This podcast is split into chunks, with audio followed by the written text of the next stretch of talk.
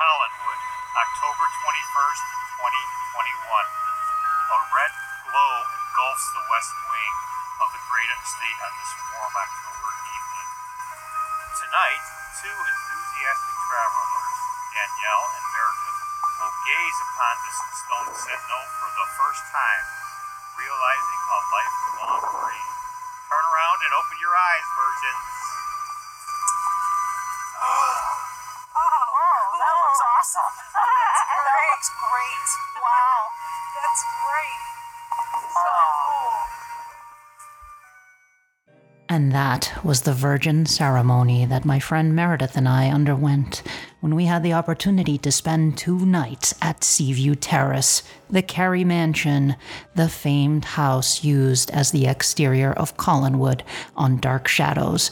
When we turned around, the tower was illuminated with a strange light, while a hellish red glow emanated from the windows of the west wing. I had seen the outside of the mansion many times over the years, uh, even taping part of a Shilling Shockers Halloween special uh, surreptitiously, I might add, on the uh, lawn back in 2006. However, this was my first time seeing the inside of the house and actually the first time staying in this massive edifice. And that's all thanks to Bob Issel, who invited me to join this amazing fan gathering.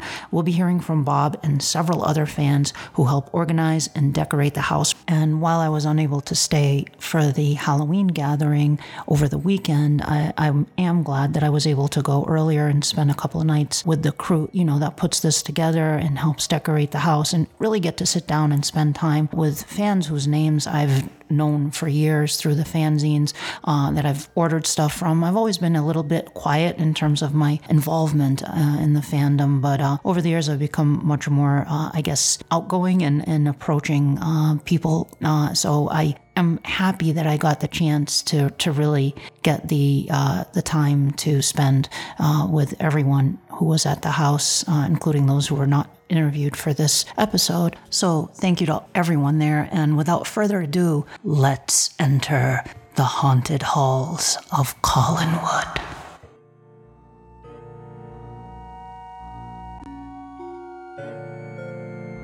It is about a week before Halloween, and I am with one of the greatest stars of Dark Shadows. No, not with, in one of the greatest stars from Dark Shadows. I am in Collinwood right now, Seaview Terrace, the Carey Mansion, to explore and examine the terror at Collinwood.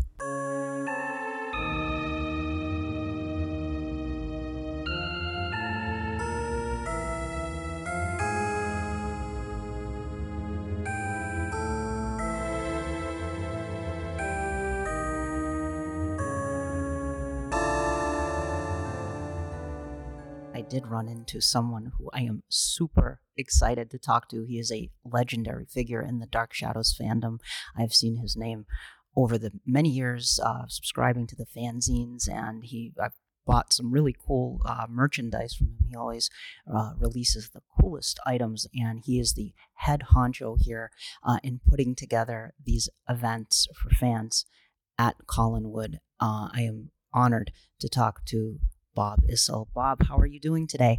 Good, Danielle. Nice to be with you. Thank you so much for having me here uh, this weekend. And my friend Meredith, we're really having a great time here. So thank you. It's my pleasure. Bob, um, you've been involved in the fandom for uh, quite a while. So, what was your introduction to uh, Dark Shadows and then also getting involved with the fandom as well? Well, like many of uh, the people here, I ran home from school in the 1960s to watch the show. I'd watch it with my mom. Uh, when the show went off the air in 71, I really didn't give it much thought over the next 20 years until the new Dark Shadows came out. And uh, that's when I rediscovered the show.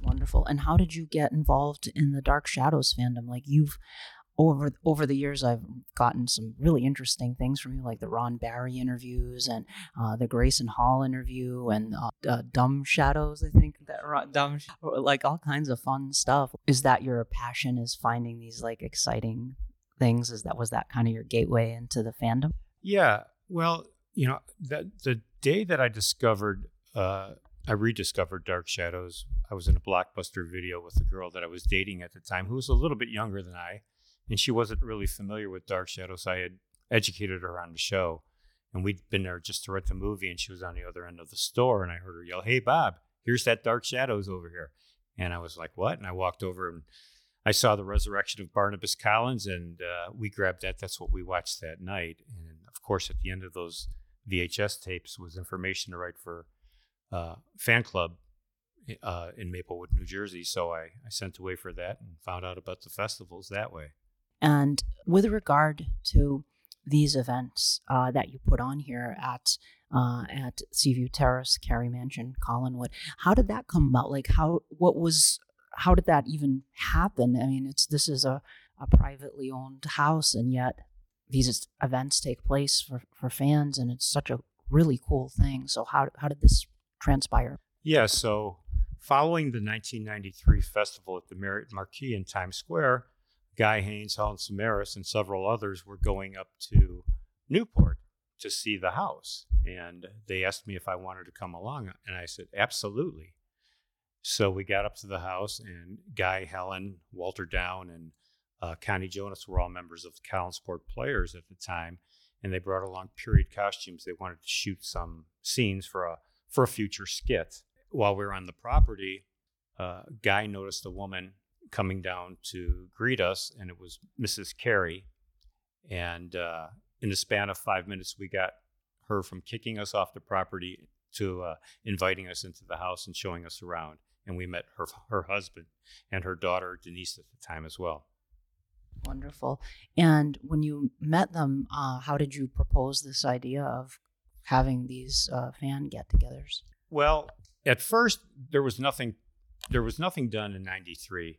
The Careys were actually going back to New York that day, and we helped them load up their car. And Mrs. Carey and I exchanged information.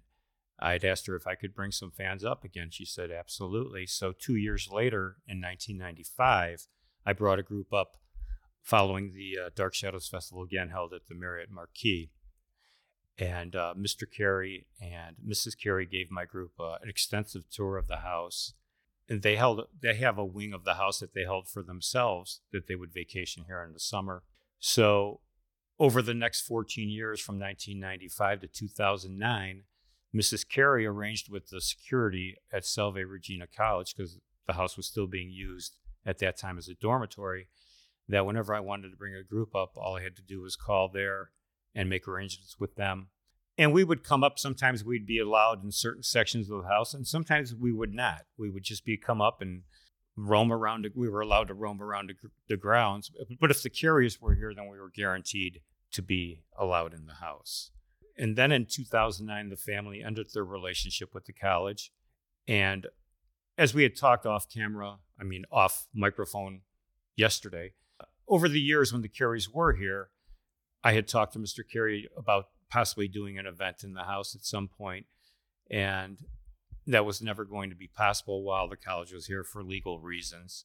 So I broached that subject with him in 2009, August of 2009, and he said you could put something together that fast. I was talking about doing a Halloween party, and I said, "Yeah." And you know, what am I going to say? No, of course I'm going to say yes. Yes, I could do it. And he said, "All right, you'll work with my daughter Denise," and and I did. And uh, initially, we were going to only have 20 people here, but of course, as you can imagine, there's a lot of interest in staying here. So uh, in September of 2009, Denise and I were on the phone, and she asked me how the party planning was going, and I said, "Well, I." I feel like the captain of the Titanic telling this person they can get on the boat and this one they can't.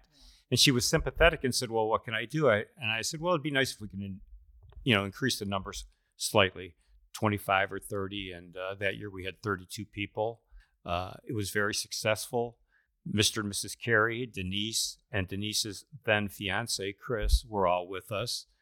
And uh, Mr. Carey told our group that we brought a warmth and love to the house that had been severely lacking, which was very, uh, very poignant, very profound. And, and we just were very touched by that as they were by us being there. So, following the 2009 Halloween party, I stayed back and uh, spent a few days here. Denise and I went out for lunch and talked about doing future gatherings here. And Uh, the initial party was everybody would stay one night. Actually, we had some people stay two or three nights to help set up for that that inaugural 2009 Halloween party. And uh, we were back in for Memorial Day 2010, and we did Halloween 2010, and it just uh, was a springboard for for more parties to follow. And we've had parties in the house every year since 2009, with the exception of 2020 because of COVID. Now, is uh, as we know, uh, the house is currently up for, for sale, uh, which is you know it would be heartbreaking to imagine that this wouldn't continue. Is there uh, any sort of hope for that, or any thoughts on what you would like to see happen? Well, I'll echo what Helen Samaras said to you yesterday. Uh, I, I, want what's best for the house. Sure, um, we would miss being here if if it was to come about but uh, we all love this house and we only want what's best for the house.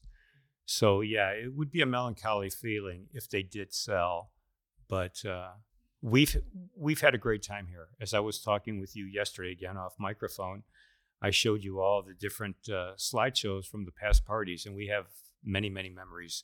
Jimmy Hutcheson and myself were sitting outside earlier today, just reflecting back on all that, uh, and it's it's great. It's great memories, and I'm just uh, very thankful to the Carey family for allowing us to do what we've been doing for the last 12 years.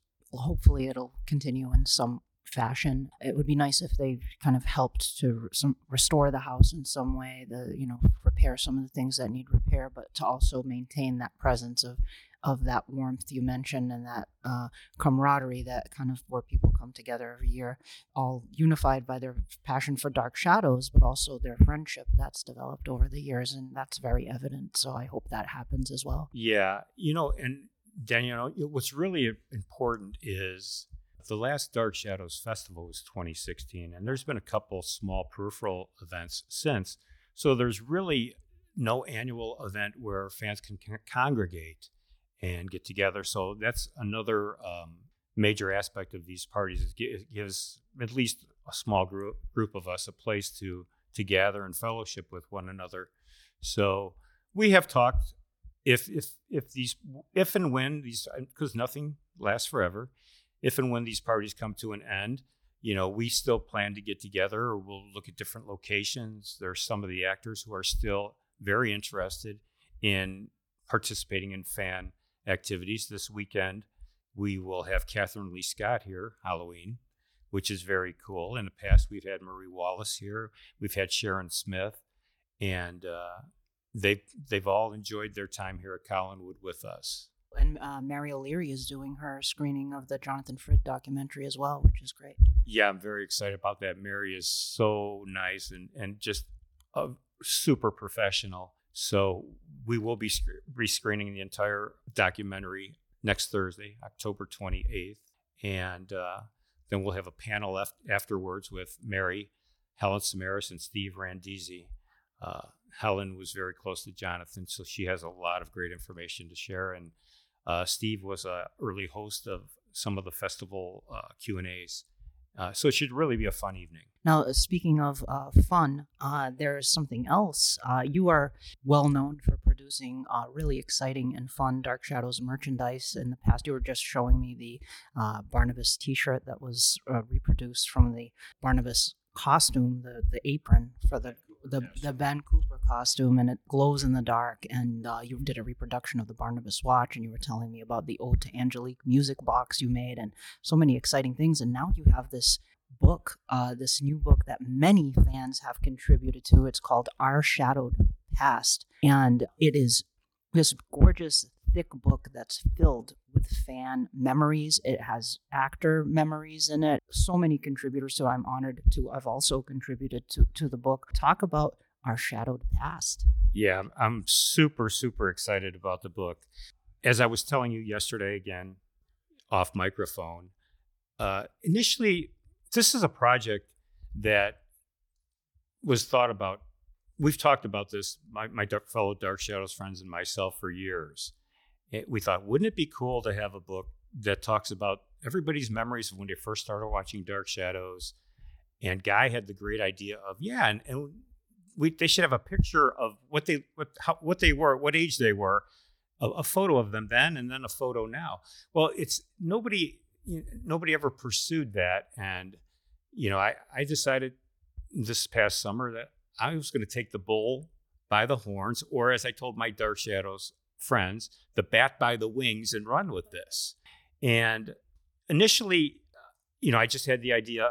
I'll get together a handful. I mean, I have quite a few people that attend my gatherings, and I reached out to that email list, as well as some some Facebook pages. And uh, I thought, you know, if I get 50 to 75 contributors, I'll have a book, uh, you know, maybe 150 to 200 pages. That would be pretty cool. As it turned out, I've got counting the actors, I had 145 contributors, and you can see the book. It's 320 pages. It's full color. It's absolutely gorgeous. Uh, as I was telling you earlier, from concept to page, I couldn't have asked for it to turn out better. And I have to give kudos to my uh, great friend Stephen Mark Rainey, who Oh, who he himself is a prolific horror writer. Yeah. He wrote Dreams of the Dark back in 1999, an mm. official Dark Shadows book, along with Elizabeth Massie. And then he's also written some of the audio dramas. Mark reached out to me and said, Hey, Bob, you know, I'd like to help you with the book and help. I, I, the book would have never turned out as well as it did without having Mark on board because he took my ideas and my rudimentary drawings and turned them into reality. Uh, and also, I have to give a big shout out to Jeff Kenny. Jeff is a good friend of mine from Chicago who restored many of the photos that are inside this book. As you can imagine, 50 to 60 year old photos aren't aren't the quality that they are today. And Jeff was able to, to do that. He was able to, you know, take some of these photos and really do a nice job with them. Um, actor wise, I had Marie Wallace, who wrote the foreword for the book. Inside, we have David Selby, Lara Parker, Sharon Smith, Jim Storm, Kathryn Leigh Scott, all sharing memories of their time at the studio with the kids. And I broke the book up into th- into three sections. It's the actors, it's the fans like myself and you, and then there's the studio kids. And what I mean by studio kids are those kids that were were fortunate enough to be able to hang out at the ABC studio during the day and see the actors and interact with them, uh, which is such a, a, a cool thing. So I got several of them on board. Uh, Elena Nat Canther, Walter Miller, Richie Levantino, Jay Nass, Paulette Nordman, Jeanette Borowski, Dee Kearney, and Kath Hodorowicz, who is Marie's fan club president. They their contributions just added so much to this book. Uh, both their writing and the photos they sent me. They sent me some photos. I've been in fandom, like I said, since 1991, 30 years. There are so many photos inside this book that I'd never seen that they shared with me for this project. And again, without their contributions, this book wouldn't be what it is today. And I'm so thankful to all of them. Yeah, I mean, it, it's it really uh, it, it exceeded my expectations, and I'm just I'm very proud of it. And uh, I think it's something that's that needed to be done. I was having a conversation out on the uh, terrace this morning with Jimmy Hutcheson, and you know, I, I, wish myself or somebody would have done this book five or ten years ago because we could have included a John Karlen and you know Robert Rodan and and so many of the others that Chris Pennock, so many of the others that that we've lost. But Jimmy's like Bob, everything happens in its own time and it was meant to happen now. Now there are. This is a very limited uh, edition book. Uh, I know those. You know, there you had pre-orders going for a little while. Uh, do you think you'll have copies that you'll be offering, or is this kind of a one and done? Do you plan to reprint it at all? Or? Well, that would depend if, on interest from the fans. Um, I believe I told you uh, the initial print run was not a, a large print run. I self-published, so every you know I, I went out of pocket for it, but it's amazing because people are ordering th- people that have contributed like yourself several of them are, are ordering multiple co- copies anywhere from two up to seven or eight copies because they want to share it with their family members uh, because it's like i in my initial email and the facebook pages and i want to shout out to uh, the people that manage those facebook pages jeff kenny with the dark shadows collectors Larry Hardwick, Dark Shadows Appreciation Society. Dan Silvio has um, Shadows of the Night. yeah, I oh, knew it. Yeah. Yeah, and- and Dan, longtime fan, he's done so much for for fandom. Yes. And uh, Elena also uh, put a big note on her page for me. And I know Paulette Nordman reached out to a lot of people to get them to contribute. Guy Haines was a big ambassador for the book by reaching out to uh, several people to contribute. And I mean, I've got, I've got, uh, you know, Dark Shadows fandom. I want a big shout out to uh, Kathy Resch and Marcy Robbins, two of the Oh, yeah. Oh, I mean, they they are two of the people that are responsible for Dark Shadows fandom reaching the point it has, and they both have extensive, very very great and interesting chapters in this book. So I'm forever thankful to them and you know the other committee members that contributed, Christy Nelson, Nina Ogle.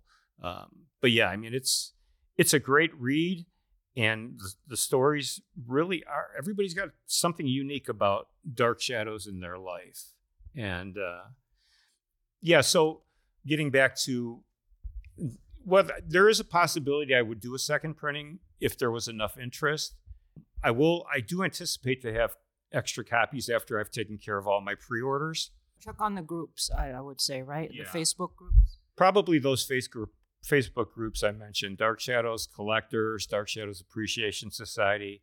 Larry's been really good about putting stuff up for me there. And like i said dan on the shadows of the night group uh, elena. I'm sure i'm sure people will be like yourself i'm sure you'll be posting something on your Oh, yeah. page. And if i see there's enough interest and i run out of books i will definitely do a second printing because it's i think it's, it's, it's important.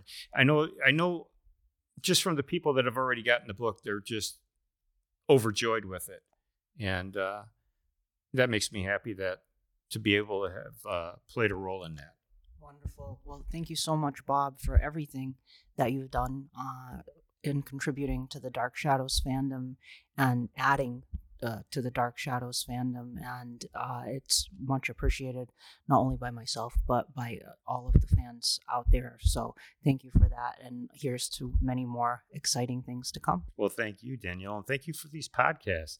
They're great to listen to. I've really enjoyed Mary O'Leary's podcast.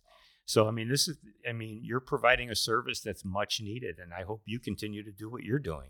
Thank you so much. I really appreciate that, Bob. That means a lot. Thank you. Thank you.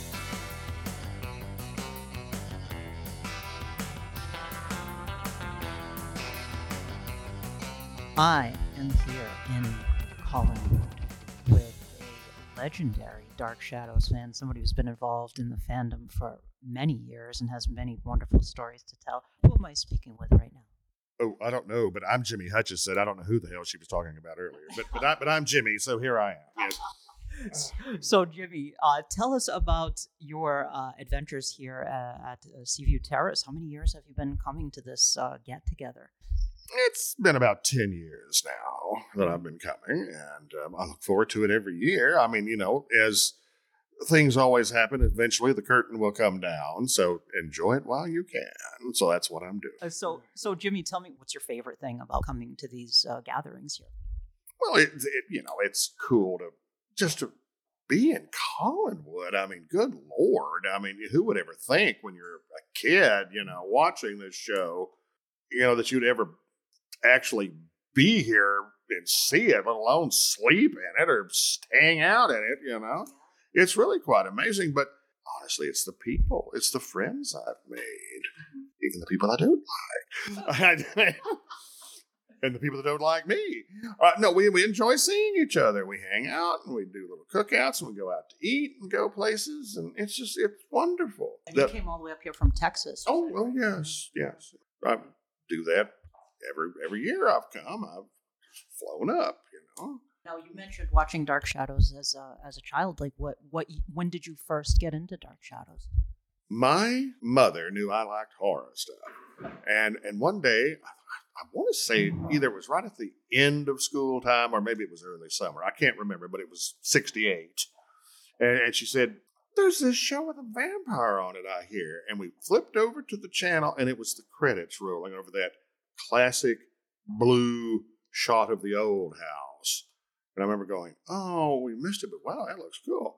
Well, the next day we got it on time, and well, here I am. yeah, so that was from 1968 on. It was somewhere right around. It was Nicholas was around. Uh, Eve was just starting to show up. Adam was around. My mother had to explain what a warlock was to me. I didn't understand it. I didn't quite, despite how often it was said, I didn't quite get the Adam Barnabas thing. She'd have to explain that to me. And then, then, then came Angelique as a vampire, and I was just like, oh, well, I'm in love all over again here. So. And you, and you were just talking about Lara Parker just just a moment ago. So yes, I, I, I had I had texted her a picture of me out on the lawn, and uh, so she texted me back and said she she loved that I'd let my beard go white. and then J- Jimmy has a great look going on right now. With, Yeah, he has the Heisenberg look. kind of a Heisenberg gone Amish. It's it's very odd. Yes. Yeah. Uh, Jimmy, what's your what is your favorite uh, storyline from Dark Shadows? second half of 1897. Although I will tell you, I really love 1995, as short as it was. It was so innovative to do a flash forward, I thought. And it's a little rushed as Dark Shadows kind of got there toward the end. It's a little little rushed, but the acting was good. There's a prime example is Clarice Blackburn. Yes. God, she was brilliant in that. Brilliant in that. And it's just, you know, oh, they just kind of wasted her, I feel sometimes. But, but, you know, but the second half of 1897, mainly because of a certain person named Count Petofi, that my, my rather innocent looking magic hand, Miss Trask, is. Mm. Excellent choice. Well, Is- yes, he's, he's wonderful. I had but one god, and his name is Petofi. I'm just like, oh, this this guy's eating the scenery. Let me tell you, good stuff. Wonderful. Is he your favorite character from the show, or You know, it's so cliche. I mean, to say Barnabas, but of course he is. He's complicated. He's you know all of that, and we all have these feelings about you know the same thing he kind of does and everything. But then there's you know Grayson Hall's my champion. I mean, Julia Hoffman is just, I mean, you know, she's it. Um, would do anything for that man. That's true love. That really is. Then you feel sorry for Angelique too. I mean, you know, all I wanted was some love. I did reach above my station, and I did kill your family and curse you. But you know, I I wanted you. So, I mean, there's there's so many characters to love in Dark Shadows. You really can't pinpoint. I loved Count Petofi, but I, I also loved almost everything Thayer ever did. Catherine had some wonderful, you know, Josette Ma- Maggie's a wonderful character. Um, you know, so it's I can't narrow that down, honestly. do you have any thoughts on uh, this uh, sequel, the the Dark Shadows reincarnation, if that comes to fruition? Uh, do you want to see that? Well, you can never redo the original. They've they've tried, and it just really didn't turn out that you know that it was okay. The '91 series, the 91, 91 series was okay. Um, I- you know, I just it was just it was finally getting to some original stuff finally, and then you know it got got canned. Uh, I thought the 2004 little pilot from WB that we what little we saw of it, it, it didn't strike me as being too terrible. Depth Shadows was not too good, but they chose to go a different route. So what can you do? I don't have a problem with the next generation of it, shall we say, if that's what they're going to do. I think that would be great. You can reference, you know, there's Barnabas's portrait, there's picture of, you know, Julia Hoffman that used to be here, and you just have the younger people carry on. Obviously, we've seen the spooko goes on at Collinwood, no matter what time period, no matter who's there. So if they do it correctly and not try to make it too geared toward the teenagers and sparkly vampires and Please too much too much of a love thing. You know, if, if they could put some genuine, you know, really spooky stuff in it and do it well, I think it could do really well. I, it's just one of those things that you uh, hope for the best, expect the worst, and you know. So we'll Yeah. see what we get if if it comes to fruition at all. Yeah, I agree. I think it would be nice to see like a gothic, sort Oh, of sure, more gothic yeah. presentation. Yeah. Um, any closing thoughts on uh, just being here at Collinwood? Is there anything you're looking forward to this weekend? Oh, I, there's places we go to eat that I enjoy.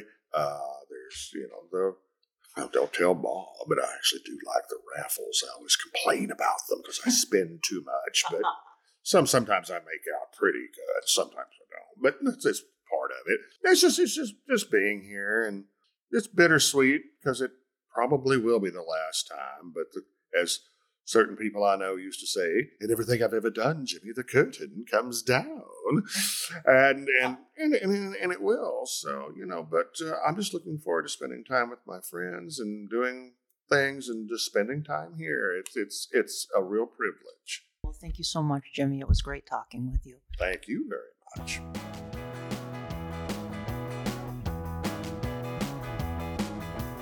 You know, people are excited to meet the Dark Shadows actors, which of course I am excited to if I get the opportunity to meet the Dark Shadows actors, but I'm just as excited to meet legendary figures in the Dark Shadows fandom whose names I have always seen over the years in the zines. And um, it's such a pleasure to be here with the wonderful and delightful Helen Samaras. Helen, thank you for sitting down with me for a few minutes to talk to me.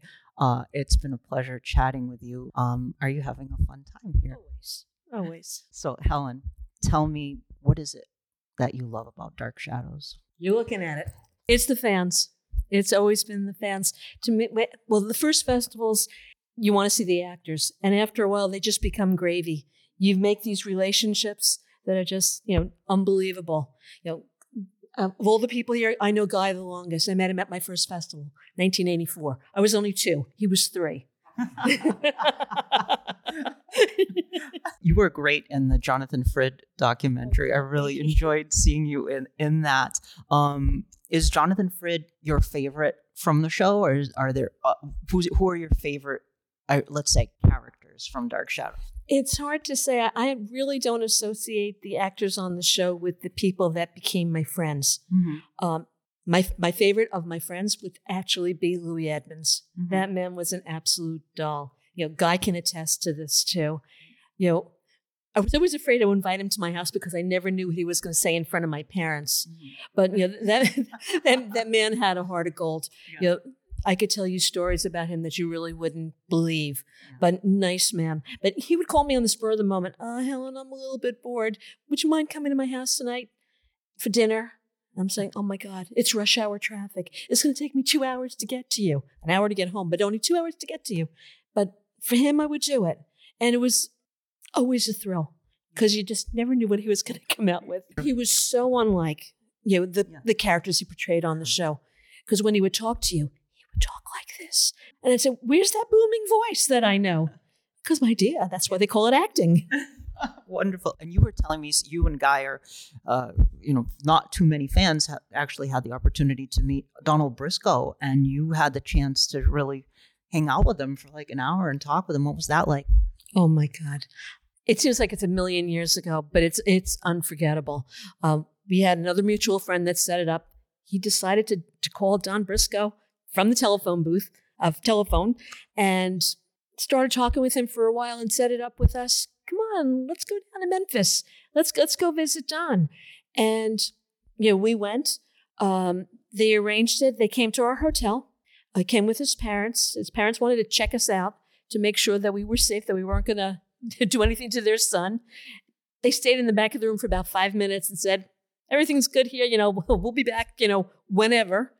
And I think we drove this man nuts. You know, we, we were firing uh-huh. questions at him uh-huh. because we were so excited because we didn't know anything about him because no one no one had the opportunity to see him, you know, after after Dark Shadows.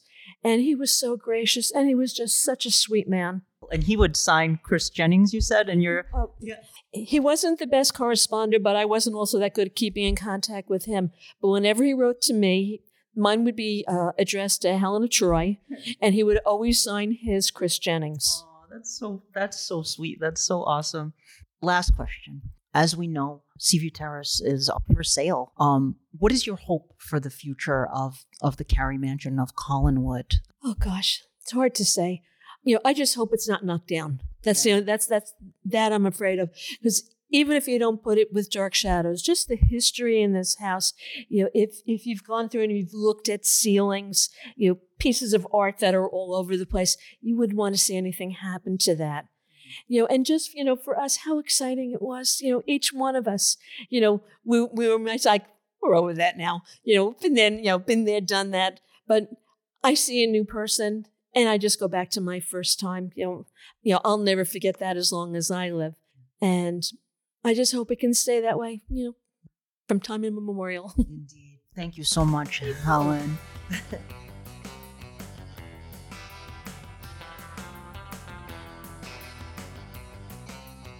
All right, I'm here in Collinwood. The sun has set, and we all know what happens when the sun sets over Collinwood. The fans get together and hang out. I am so excited to be here with a legendary figure in the Dark Shadows fandom. Uh, his name is well known to many Dark Shadows fans. What is your name, sir? Um, I'm Guy Haines. Guy Haines. Uh, I remember watching the Dark Shadows Festival panels and the full length footage and just being transfixed uh, by these tapes that you would provide in the fanzines. And I want to thank you for that because uh, at the time I was not going to the festivals, and that was kind of my way of experiencing the festivals kind of secondhand through your tapes. So thank you for doing that. Uh, did I do? Do you think I did some tapes for you, or for somebody you knew? They were, I think, they were for me. You know, the uh, that was in the days before YouTube. You know, now you YouTube, you, everybody can see, you know, the Yeah. festivals. But uh, Sure. and I'm very lax at putting all the uh, festival history that I have on VHS uh, on YouTube. But I do intend to do it.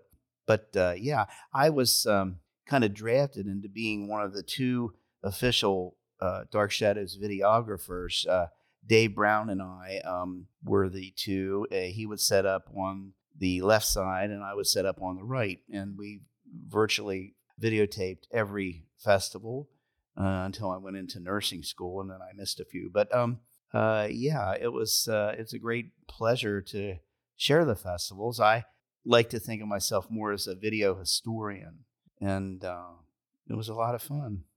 I miss those days. Yeah, I, I I miss those days too. But this gathering here at uh, Seaview Terrace, the Carey Mansion, Collinwood, is uh, kind of that spirit is is there for sure. And thank you for having me here as well.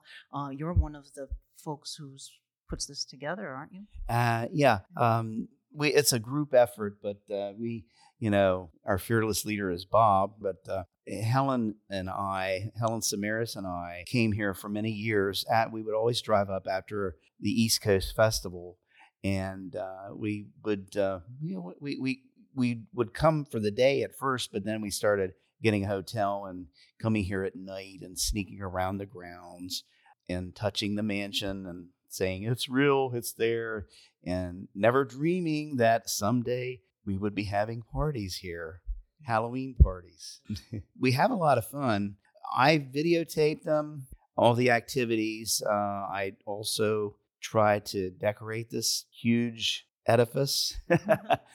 uh, we're in the process of that right now. The, the party's not going to start till next week, actually, the actual party. But, uh, you know, it's great to meet friends from all over the country, all over the world, actually. And uh, our mutual love of Dark Shadows is what brings us together. Yeah, you you've been working all day putting up these decorations. This looks, I mean, it's Collinwood festooned in Halloween decorations, paintings of the characters everywhere, photographs. I it just looks unbelievable. So you did an awesome job. One, one idea that was mine is the 60s room, where um, I wanted to have a place during the, the, the whole weekend where people could get away from the party and watch Dark Shadows episodes. So in the 60s room, which we designed as a with black lights and black light posters, and uh, Helen had the idea that when we some of us ran home from school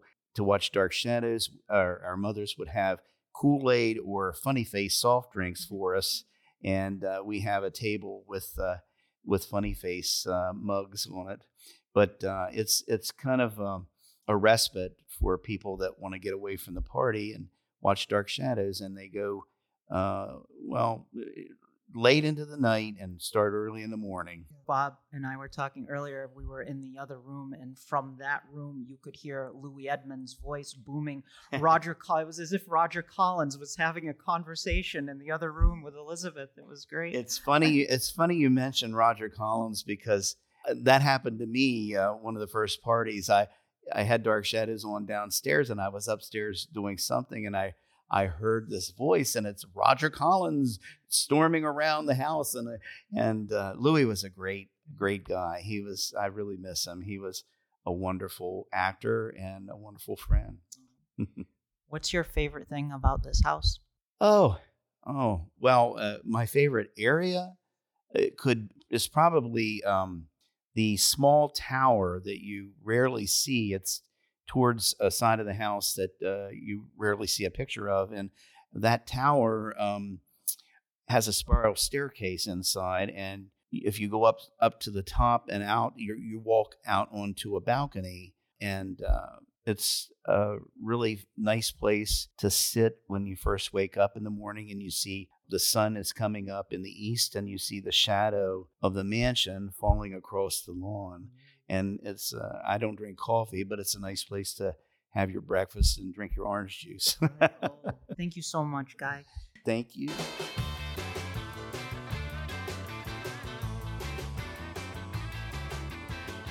I've been lurking about Collinwood, and I have encountered what may be a supernatural manifestation.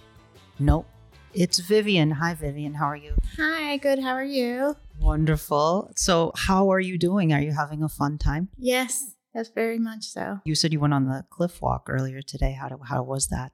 It was beautiful, sunny, nice and warm, clear sky. Did you see uh, Josette perchance and say, hey, don't jump? no, not today. Shucks. Um, so, um, this these gatherings here at, at, the house, I'm just really amazed. How, how many years have you been coming? I, I, noticed your picture in some of the books I was flipping through. How many years have you been doing this? Um, since Halloween of 2014.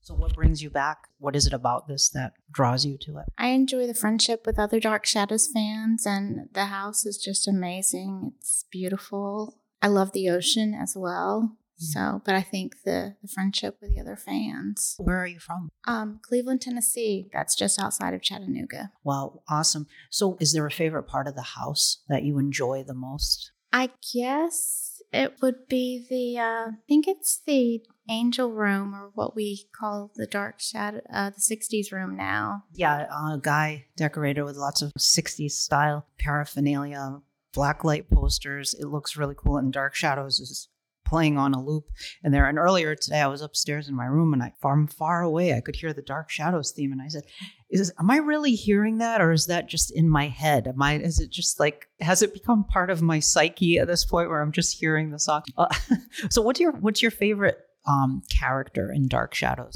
Angelique. You have an awesome Angelique shirt. I was going to comment on that earlier. That is so cool. Her Angelique shirt rocks. It's great. So what what is it about Angelique that makes her your favorite character? Um, she is very misunderstood. She is an evil character, but she is uh, she's been wronged, and so she's has a reason for what she does. Do you, do you feel that Barnabas did he bring it on himself? In other words, yeah, I think he did. They they both kind of are two sides of the same coin. I think in many ways. Yeah, I think the way Lara Parker portrayed her, she portrayed her that way. But if you watch the 91 series, Lysette Anthony portrayed her. See, I don't think she portrayed her that way. See, I don't uh, see yeah. that portrayal as as being wrong as as that she didn't portray that. I agree. Yeah, she was much more uh, evil, as you say. I think more vindictive. Uh, whereas you can find some sympathy for Angelique, I think, especially as her character evolves as the show goes on, for sure. What are your thoughts on the 91 series, generally speaking? I liked it. Um, I it came on the year I graduated high school, and I had seen some of the reruns of the original Dark Shadow series when I was eight years old with my grandmother. So I sort of remembered it because um, our local affiliate took it off the air, but I sort of remembered it and I was excited to watch it. And I really liked it because I I liked the whole feeling of it. It was a whole 80s type feeling. But um yeah, Angelique, I liked the Barnabas and the Vicky and all of that storyline. I really liked Ben Cross, but um like I said, Anthony, no, she was I didn't I was like, no, Angelique, you know, I didn't yeah, I didn't like her because Yeah. she she was very vindictive. Yeah. Had you been into the original Dark Shadows prior to the 91 series, or did you get into it through the 91 series? No, uh, like I said, I was eight years old and watched it with my grandmother, and but our network uh, took it off the air. I guess it's all the shows they had after a year, and then I do remember that they came out on videotape at some point, but they were rather expensive to buy, and I didn't want to get into doing that. I remember like record shops, they would video stores, they would have them for sale when I was older, but I didn't want to get into buying those in junior high, high school. So I didn't really see any more uh, till the 91 series that came on the Sci Fi channel about that time. But I would get in on the middle of something. So I just picked up when I was about 30 when the DVDs came out, really again. So yeah. What did you think of uh, of the films like uh, Angelique's and Night of Dark Shadows? But that's a very different version of, of Angelique. Do you have any thoughts on that? Um, I liked it. I didn't see the films until I saw the series on DVD, and then I, I found out that there were films, and uh, that's when I found out about the festivals. I saw the advertisements, but um, I like the film, but I wish that they hadn't. It had not been cut, and I would like to see it restored. Hopefully, uh, Darren Gross will be able to. He's I know he's been working on that for a very long time, passion project, and hopefully that will be released at some point. I hope. Fingers crossed that that happens. Definitely. Okay. Dare I ask, as since we're talking Angelique, um, Eva Green, thoughts? Um, I it was the the film was different. I didn't, you know, she was not quite as bad as Lysette Anthony as far as the vindictiveness went, but you you can't touch Lara Parker right now in the way that it was played. Definitely. She, she definitely, uh, much like uh, Frid is identified with Barnabas, Lara Parker will always be identified with Angelique as sort of the archetype for Angelique and David Selby as Quentin as well, you know. Um, it's, in fact, unlike, you know, the others, he's the only one who's ever played that role. So it'd be difficult to imagine somebody else playing him too, you know. Definitely. I think Adrian Paul was supposed to play him if they had gone there in the 91 series. Mm-hmm. Yeah, yeah, that would have been interesting. I, I actually think he would have been a, a good choice. He yeah. would have been. Yeah. And in fact, when Depp was cast as Barnabas, I thought he would have, I said he would have actually, I think, make a better Quentin than a Barnabas because he has that roguish charm. Yeah, I think so. Yeah. Last question here. Thoughts on the future of Dark Shadows fandom as, as a whole? Like, what, what would you like to see happen with Dark Shadows fandom and just Dark Shadows in general in future years? Well, hopefully, um, younger generations that continue to watch this. I, I know we have younger people that, um, you know, we have some people that come here that are in their 30s um, and even not quite 30. And I know we have some teenagers that come with their parents. Hopefully, you know, they'll continue to watch. And I think they're working on a new project um, that's going to pick up where um, it left off or new generations. So hopefully, new generations will, you know, continue to watch it and it'll just continue. Awesome, Vivian. Well, thank you so much for chatting with me, and I hope you have a wonderful rest of your time here re- revisiting Collinwood. Thank you. Thank you. There's a TV here, which I it's kind of jarring because I never thought Collinwood had a TV from what I saw in the show, but there is a TV at Collin. It's a nice TV. The portrait of Josette looms behind us, and I am here with Nina Ogle. Nina. Thank you so much for sitting down with me to chat. How long have you been coming to these Collinwood gatherings, Nina? I have been fortunate enough to be, I was at the very first party, and other than Bob, I'm the only one who's been to every single one of the parties since. I have never missed one, ever. That's awesome. What brings you every every year to this? Well, I love this house more than anything. Um, I think it's just so amazing. Um, I enjoy enjoy enjoy the people too, but it's there's just something about this house. I mean, I can see people. You know, we can get together at other events and things, but coming here, I wouldn't miss a second of it. What's your favorite part of the house? Is there a favorite room or a favorite place in the house that you like? Oh, it's hard to pick. I mean, there are so many wonderful things in this house. I don't think I can pick a favorite place because every time I come, I see something that I did not see the previous 50 times I've been here. Um, I love everything from the basement to the attic. I love the broom closets. I love everything. I always told Bob, I said, I don't care what room I'm in. You can put me in the broom closet and I will be happy if I can be here. Um, I just can't pick up. I, I will have to say, I think one of the most kind of mind blowing parts of the house is the Great Hall with the the floor that's um, tiled, the inlaid tile, and the the grand staircase is just so amazing. But but I love every single inch of the house. It is a gorgeous house. I mean, it really is magnificent and uh, it's really awe-inspiring to to look. I've seen the house several times from the outside. This is my first time actually inside the house and I'm blown away by how it looks. And there are some things that are evocative of, of Sy Tomashoff's design, the doors and sort of the stained glass and things. There are definitely some elements, but it's and the wood and the wood paneling. the Mhm. wood paneling, Yes. but it is an, immense house with such beautiful ornate architecture. Um, let me ask you this. Uh, this is going to be a, a strange question, but this is a strange podcast, and I'm a strange hostess. There have been uh, many uh, reports of paranormal activity uh, at this house. Has has anyone ever? Well, I see people raising their hands all around me. Oh, I, I really want to.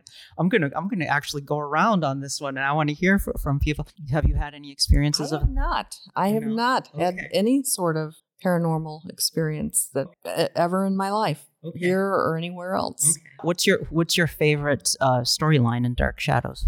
Oh, I think when I was I was I'm an original fan, so I saw it back in the 60s. I didn't start watching it until the Liz Stoddard um, Jason McGuire. And I would have to say maybe that's my favorite because it's what got me into the into the show. My first episode was when Liz was going to throw herself from Widow's Hill, and that captured my attention, and so I became a, a fan from there on. And then I loved at the time I loved every single storyline. I was totally I lived, ate, breathed Dark Shadows as a teen, so. At that time, I really didn't have a favorite storyline. I don't. I did really enjoy the Dollhouse, the Carrie Rose Cottage. Rose Cottage and Carrie and Tad. Yeah. Um, I really enjoyed that one at the time, but um, I'd say maybe those two storylines. But I was such a huge fan of Joan Bennett and then later Jonathan Frid. Of course, we all love Jonathan mm-hmm. Frid and David Selby. And then I just never would have imagined that as a teen that I would not only meet those people and get to know them at the festivals, but then to get to stay in this house. I mean, if you would have told me as a teen that as an old lady I would be here, I would never have believed it. well, you're not an old lady, but that's awesome. And hopefully, many more uh, opportunities will, will present themselves. Thank you so much, Thank Nina. Thank you.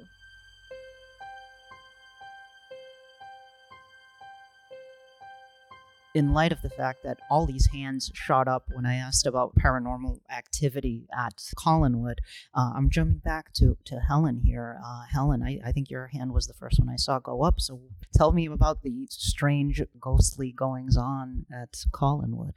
Well, I was just saying that almost every party, something has happened. And my ghost is playful. Thank God. Because if I saw anything, I'd be a ghost too. Because uh, yeah, I, I scare very, very easily. My first time, um, uh, it was during the day. I had realized my phone needed to be charged. And if you know me, I'm very habitual about certain things. It's not that I'm anal, but I put things in certain spots so that I know that if I look there, I'm going to find whatever it is that I'm looking for. So I needed to charge my phone. I went up to my room. I went to my suitcase where my charger should have been, and I open up the zipper, and there's no charger in there. And I'm saying, that's not like me. I must have left it home. I said, but let me open my suitcase. So took the suitcase, put it on the bed, opened the zippers on it, and you start, you know, just playing around. And I'm saying, it's not here. The only way you're going to be able to do this is take everything out. So I took the suitcase, I tipped everything out, and slowly started putting everything back into the suitcase. Went through everything. There was no charger. I said, okay, what am I going to do? You know, I got to call my office. I, you know, I cannot go without a phone. So um, I left the room, walking down the stairs, and I'm preoccupied. Run into a friend, and she says, "Helen, what's what's wrong?" I said, "I left my charger home." She says, "Came to the right person." I take everybody's used chargers. So someone's going to need to borrow one. Come and see if I have one that you can use. I said, "Okay, I'll do that." So I went, found the charger that works with my phone, and I said, "Yeah, I'll just need about an hour on it." She said, "No, no, whenever. Take it back to your room. Do whatever you need to do with that." I go back to my room. There's my suitcase sitting in the corner, and on top of the suitcase is my charger. Weird. Wow. That was the, that was the first time. Another time, same room because I've I've had that room before. Uh, it was that one was that was a Halloween. This time it was Memorial Day. Uh, I was uh, Nina was one of my roommates. Cheryl was one of the roommates, and I was leaving earlier because I had to get back for work. I went into the bathroom and I go to pick up my toiletries. So I pick up everything. I'm holding them in my arms, and I stop and I'm talking my friend Cheryl, and we're talking about whatever it was. And I said, you know, this is getting heavy. Let me go put it inside. So I walk into the next room. I put all the toiletries on the floor. I sat on the floor, get my flight bag, zip it open, go to turn around, and my toiletries aren't there. So now I'm saying to myself, must have left it in the bathroom or left it by Cheryl. So I walk out of the room and Cheryl goes, How many toiletries did you have? I said, You saw me with the toiletries? She goes, Yeah, you had an armful. And I said, They're not inside. She says, What do you mean they're not inside? And I said, I walked inside, I put them on the floor, they're not there. I walked back into the bathroom and they were all back in the bathroom. Wow. That's so strange. Uh, uh, another time, it was Memorial Day. Bob was calling out everybody's names for their t shirts. And he, he got to, it was the joiners. They had gone to bed early. He says, Helen, would you do me a favor? Would you put these outside their room? Sure. What room are they in? Gives me the room number, take the, their programs, their t shirts, go flying up the stairs. And I got a funny feeling as I rounded this corner. It got a little bit colder than normal. And I just felt like I wasn't alone. I didn't see anything, I didn't hear anything.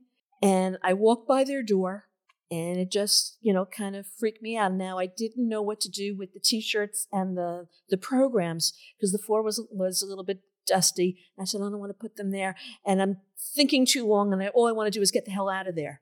And So I put them on the doorknob and I just like ran down the hall and came downstairs. As soon as I came downstairs, Bob says, Hey, Helen, would you take these upstairs to Denise's room? Which is the room next door. And I said, Sure, no problem. We'll go upstairs. And this time I pretty much flung them because I got the exact same feeling that I was there. Oh. But it was every single time that, you know, that I was in there. And like I said, whoever it is, I always said it was Mrs. Bradley because she was one of you know one of the original people that were here, and she's always playful and she hides my things. Like you know, like I was saying, an, another time, uh, you know, I might be blonde, but I'm really not a space cadet. But you know, I, I'm I'm not the type to lose things. I usually know where everything is, and there was a couple of parties in a row that I would come home and I was missing something.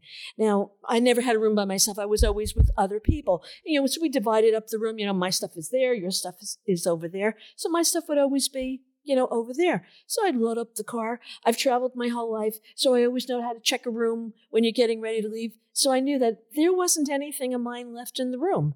And then I would get home because I always had to leave ahead of everyone else because and elderly mother too, besides being home from my business.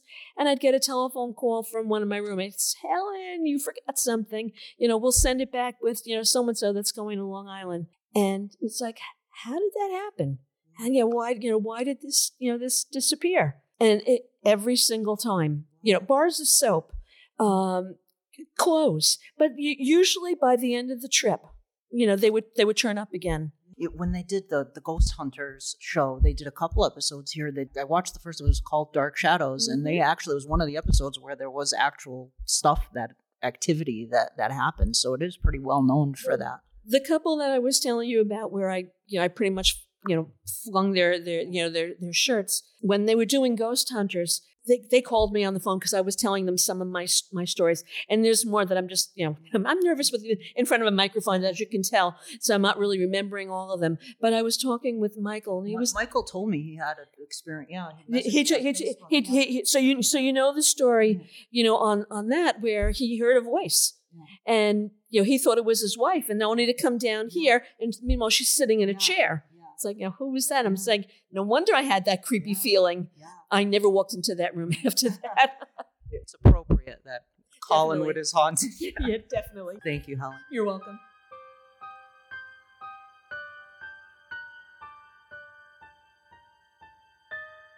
I saw another hand shoot up when I when I asked about strange activities here. Uh, so, would you like to introduce yourself, please? Uh, Mary Wasmer. Mary.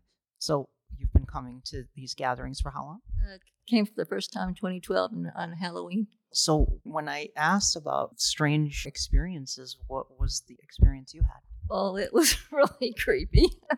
um, I had um, I have a dark dark sh- or Barnabas cane, and I was at the time I was needing to use the cane, so I had that one came. I was given to me as a Christmas present, so um, I brought it, and it was my like I said, it was my first uh, trip here, and with some, some other friends and everything, and we got to stay the very first time in I believe it was the Carey's room, and the activity came at night um, I was in bed, and all of a sudden I heard my cane going thump, thump, thump, thump, thump.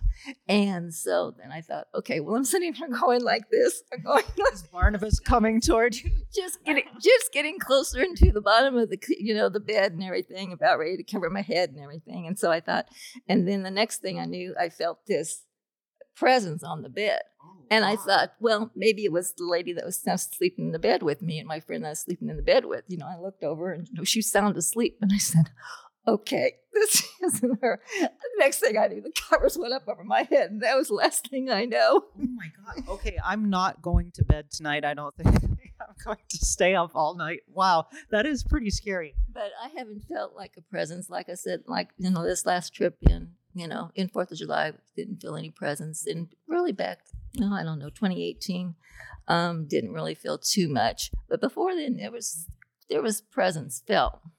And you you came back though, so that's Absolutely. scare you I. I just, oh, I just, I just love this house. I think it's just absolutely great. And I said, you know, it's the only, op- the opportunity came from Bob, you know, to with uh, friends and everything. And it was just, I mean, I was just floored when they said, "Oh yeah, you're invited to come out to to that to the house to stay with us at the Halloween trip." And I was like, "Oh, this is fantastic!" I lived in Missouri at the time, so I, I had you know flew out here. So, but I moved here in 2016 uh, because I found the love love with the place uh, Rhode Island itself, besides you know here, and you know my favorite scene, you know, of course, is the cra- the waves crashing on the shore and everything, and it just is, you know, that this part of this house is just, uh, you know, just everything just is. It's it's it's too hard to explain sometimes, you know. But I mean, just just the fact that I had the opportunity in the first place to come, you know, and then my first, um, I guess somewhere along the line, I got my uh, self tripped up as far as not knowing that it was going to be a Halloween costume party. And so I didn't have anything. So I ended up going to the, uh, I think it was Rite Aid at the time. So I had a, uh, bought a Barnabas cape. Of course, I had my cane. And then uh, my ex had, had given me a, um, a mask, and so it kind of like that, and then I put like the teeth with it and all that. So that kind of came became my first costume, you know. So Great. Yeah, the, co- the costume parties look really cool. Like Bob sent out the, the themes for this year is going to be like a carnival slash circus slash sideshow theme, and then a '60s theme. So that's. Do you have costumes ready to go for those, or yeah, I do for my sixties. It was kind of hard uh, financially for me to get to the other part done, but I've, I'm going to probably go look as a figure myself up as a tiger or something like that because I've got you know a few things I can do as far as a tiger, but. It's, it's going to be a little harder for me on that one, but thank you so much for sharing your memories and your thoughts. thank you.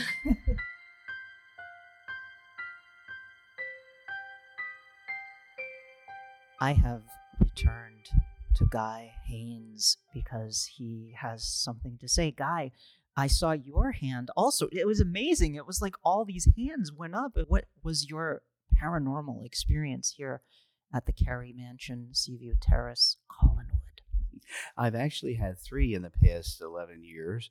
Um, the, the most brief one, uh, I was right above us in um, Denise Carey, uh, that Bob and I stay in their apartment, and I was uh, taking uh, a bath, and I was got out of the tub and was drying off, and I heard a female voice say, "Guy." It sounded like they were right beside me, and I, I go, "What? Uh, is there somebody out there?" No one was out there, and to this day, I don't know. I, I'm thinking, hearing the previous uh, stories here, it's always it seems it's always a female.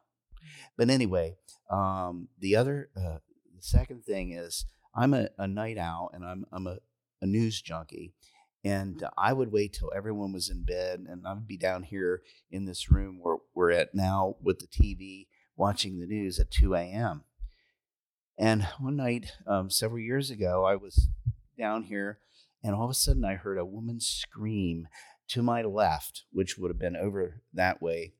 Uh, rather than it could have been outside, but I, I get the feeling it came from inside the house behind me, and it kind of echoed off of the windows over there.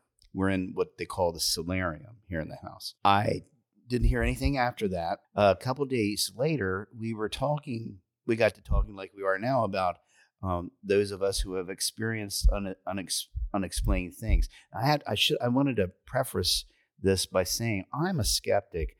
I always try to find the most logical explanation. So I have no logical explanation at this point for what I'm telling you. But several days after my experience of the scream, uh, we were talking, and there was a there's a gentleman that lives here in the house, he um, year round, and he heard us talking, and and we we said, "Have you had any experiences?" And he said, "Yes, I have." Now he didn't hear my story yet. I hadn't told about hearing this scream. And he said, I was down here late at night one night and I heard a woman scream coming toward my left.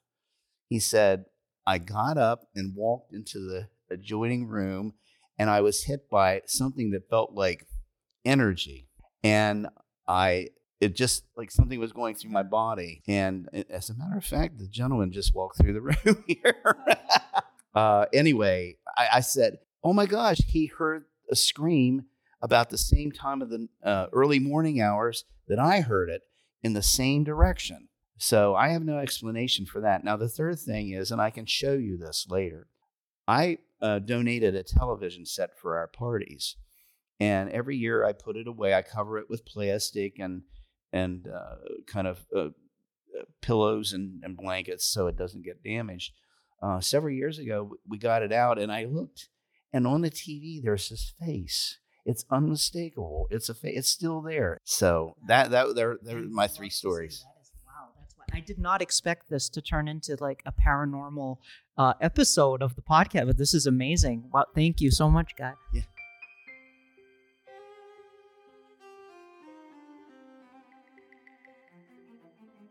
Fun never stops at Collinwood, and neither does the terror. I have yet another tale of the unknown. Who am I speaking with? Marge Hicks. Marge, uh, I enjoyed chatting with you this evening, and uh, I also saw your hand go up. Uh, so, so tell me, what was it that you experienced at Collinwood? Well, I was sleeping in the room with five other women, and I have a DVD player. They snored unbelievably. I couldn't sleep all night long. It was horrible. Not, that does sound terrifying. I put my earphones on, turn the volume up. I couldn't sleep. So I asked Bob, can I go downstairs and sleep in the angel room? So Matt got a cot and put it down there for me. So I was down there sleep, uh, watching my DVD player, was watching Dark Shadows, and turned it off and went to sleep. And then something woke me up. I heard music. I heard an organ playing in the angel room, which used to be an organ room. Wow. So I got up out of bed, put my house coat on, came out of the angel room, walked down the hall to the great hallway there, and the music followed and went right out up the stairs and out the window. That's I wasn't so afraid eerie. of anything. Yeah, Yeah, no. How, how many years have you been coming here? Um, 2010, and Mm-hmm. I think I went on a cruise and I went to California, and I think all but three times. Wow, that's just so fascinating. It's amazing hearing all these different stories about this, and I wasn't expecting that we were going to turn talk about paranormal uh, experiences, but it definitely sounds like that's a recurring Well, theme Mrs. here. Bradley used to play the organ. Who played the organ? Mrs. Bradley. Mrs. Bradley, And that was the organ was in the angel room. Wow, wow. So tell tell me, Marge, um, what what was it that compelled you to watch Dark Shadows in the first place? Like, what was it? When did you start watching Dark Mm. Shadows? Um, I was 14 and I would watch General Hospital. And um, they came on and they said that there was going to be a gothic show coming on with, you know, about a mansion and it was um, Victorian. And it was like for a haunted mansion, uh, ghost stories. So I waited and waited for it, and it came on after General Hospital. So um, I had just graduated from high school, and I have this in Bob's book. So, and I was out looking for a job, but I ran home from looking for a job to watch Dark Shadows. All right. Well, thank you so much, Marge. That's an eerie experience with the organ. I just wanted to say that um, Diana Millay was, I was very good friends with her. Um, I spent the last 11 years visiting her, and um, we became good friends. Uh, we went to Egypt and we went to Romania, and I took my granddaughter with us. And when we came home, that was October, we went to Romania. We saw the Dracula Castle. When we came home in February, my granddaughter was diagnosed with a brain tumor. And also, another person that went with us, Roger Keene, he was also diagnosed with cancer with a brain tumor. So I called Diana up and I let her know, you know, what was going on. And she said that she had had this premonition that everything was going to be all right, that my granddaughter was going to be okay, that I would just have to have faith, you know, and believe in it. And sure enough, um, when they operated on her, the tumor was benign. But then we came to find out that Rogers was a cancerous and we lost him. It was several years later. You can edit that. So, I'm so sorry uh, about Roger. Uh, and I'm glad your uh, granddaughter's okay. yeah, she's doing good. She's 26 now. She was eight. And it was very good of you to, to continue to Oh, visit no, Diana well, and the. I had looked for her, but I didn't know what happened. And I wrote her son a letter and I explained to him about, you know, Diana and I and that um, what she had told me. And I told him that I just wanted to show a little bit of kindness that was shown to me. So he sent me her address and I visited her just to make sure that she was okay, not being hurt, and she needed everything that she had. So while she was in there, um, we used to watch movies, watch Dark Shadows. She would sing. Um, you know, I would do her hair. Just a lot of friendship. I miss her a lot. Thank you so much, Marge. Thank you. I, I'm just delighted and also terrified to be here with Count Petofi. Hi, Count Petofi. How are you? What sort of a strange contraption are you putting into my face, madam? It's from the future, dear Count. Well, perhaps Mr. Collins will take me with him there. Seventy years of peace from the gypsies. Count, Count Petofi, how come you never came? You, you were one of the iconic characters from the show, and you never. We kept waiting for you to come back in, in the present day to cause more trouble. Why didn't you come back and trouble Quentin and the gang anymore? Because Aristide couldn't find my damned glasses. Ah. That ex- they were uh, just so you know they were outside the uh, I the, that, cottage. I couldn't see the damn things, and he couldn't find them. so. that, that explains it. Well, thank you, Count. Uh, I'd like to speak briefly here to, to return to Jimmy, uh, Jimmy Hutcheson. I spoke to him earlier. Uh, Jimmy, so it's been a, a few hours have gone by since you got here from Texas. We went out to dinner. How are you finding the experience uh, thus far and seeing your your uh, friends here again? I have friends here. Oh, yes, I do. Yes, I'm sorry. I've nodded off several times. Sorry, it was a long trip. It's a long and difficult journey, to quote Barnabas. Uh, You know, it's you build these friendships over the years, and you know it really means something. This is like its own little family, and this is our house. This is our home, and you know it's going to be sad if we don't get to come back. But things happen. But will the friendships will endure. But that's what's so wonderful about this. Who would ever think this one little program that was on, and you run home from school and go, "Ooh, look, vampires!" and "Ooh, that's cool." And then, you know, 50, 60 years later, here you are, and you're in the house, and you're with people that did the same thing. It's a wonderful thing. It really is. And we're also lucky to not only just know each other, but to be here in the house. Lucky enough to have ever experienced this at all. It's a wonderful thing. It really is. Just, I'm just full of sentiment. Seaview i- is for sale now. Collinwood is up for sale. Twenty-nine and a half million dollars. Um, what would you like to see happen in the future, uh, in a theoretical future where the house is sold? I think it, me being the owner, but uh, I don't- I don't have that kind of money, you know. Uh, I have other things to spend that money on too. I I would like to see the house restored to you know at least something of its former glory. I think uh, it just needs a little work, touch ups here and there, you, you know things. Lick of paint is the same, but um, or perhaps a gallon two. But uh, it would be nice if um, you know the, um, the the history of the house could be preserved, and part of that history being Dark Shadows.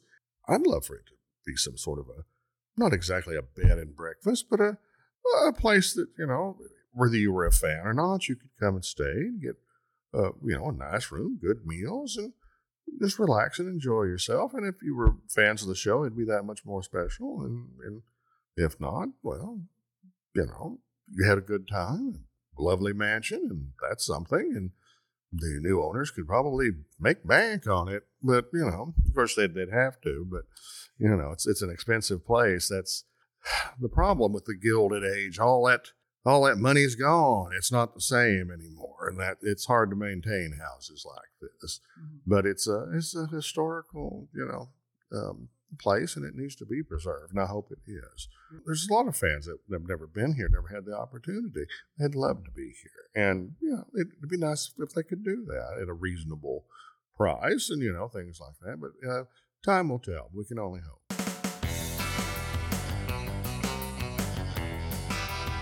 I really want to thank Bob, Jimmy, Helen, Guy, Vivian, Nina, Mary, and Marge for taking the time to talk with me and share their thoughts on the podcast. As cool as it was staying in the actual Collinwood, and believe me, it was, my favorite part was getting to hang out with all of these new friends uh, who I feel like I've known uh, just through the zines and online fandom over the years. I've read about them, so it was it was really cool to actually get to sit down and hang out with them. It was just delightful.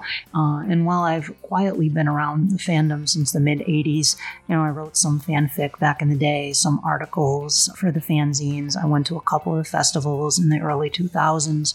Um, I've been shy about really joining the party, so to speak, and I wish I'd been more actively uh, participating in these events and other things of that nature, like the festivals, more much sooner than I have. So, uh, thank you, Bob, for inviting me. I really appreciate it. As for the incredible book, Our Shadowed Past, uh, Bob tells me that he might set up a Gmail, uh, ourshadowedpast at gmail.com, where people can write to inquire.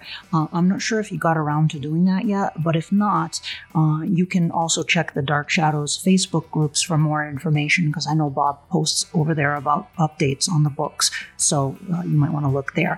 And let's hope with Seaview being for sale, with Collinwood being for sale, let's hope that uh, whoever buys the house, if anyone buys the house, that they will continue to uh, restore it, uh, first of all, and also to continue to have a space for the dark shadows aspect of it. Uh, it's always going to be Collinwood to us, no matter what they do with it. And I, I really hope that they will, whatever they do with it, that they will maintain some dark shadows presence and allow for the fans to experience that place. I think Jimmy said it best. You know, there are so many fans out there who haven't had the chance to see this house, to be in this house, to see the outside of the house. Uh, it's there, it's real, and it's it looks just like it did on TV. I mean, it's Collinwood. You, it's unmistakably. I can't describe the feeling you get when you look at that house uh, from that famous view that you would always see in the opening of every episode. It's, absolutely awe-inspiring, and to be inside the house is just mind-blowing. Uh, and seeing some of the echoes of what Tomashoff did uh, to use some of those elements for the show is really cool too. So let's hope for a lengthy future for Collinwood. Just a quick apology for the audio pops in this episode. Um, I bought a brand new microphone. Uh, I've never used it before, and uh, this was my first attempt at doing an on-site series of interviews. And I should have bought a, a wind blocker for the for the microphone because there were a lot of pops when we were speaking, and I really do apologize for that. Uh, in the future, I'm going to see if I can secure some kind of wind shield for that. So sorry about that. And of course, have a happy Halloween. And as we leave Collinwood, Roger Collins has one thing to say We'll be back, have no doubt of that.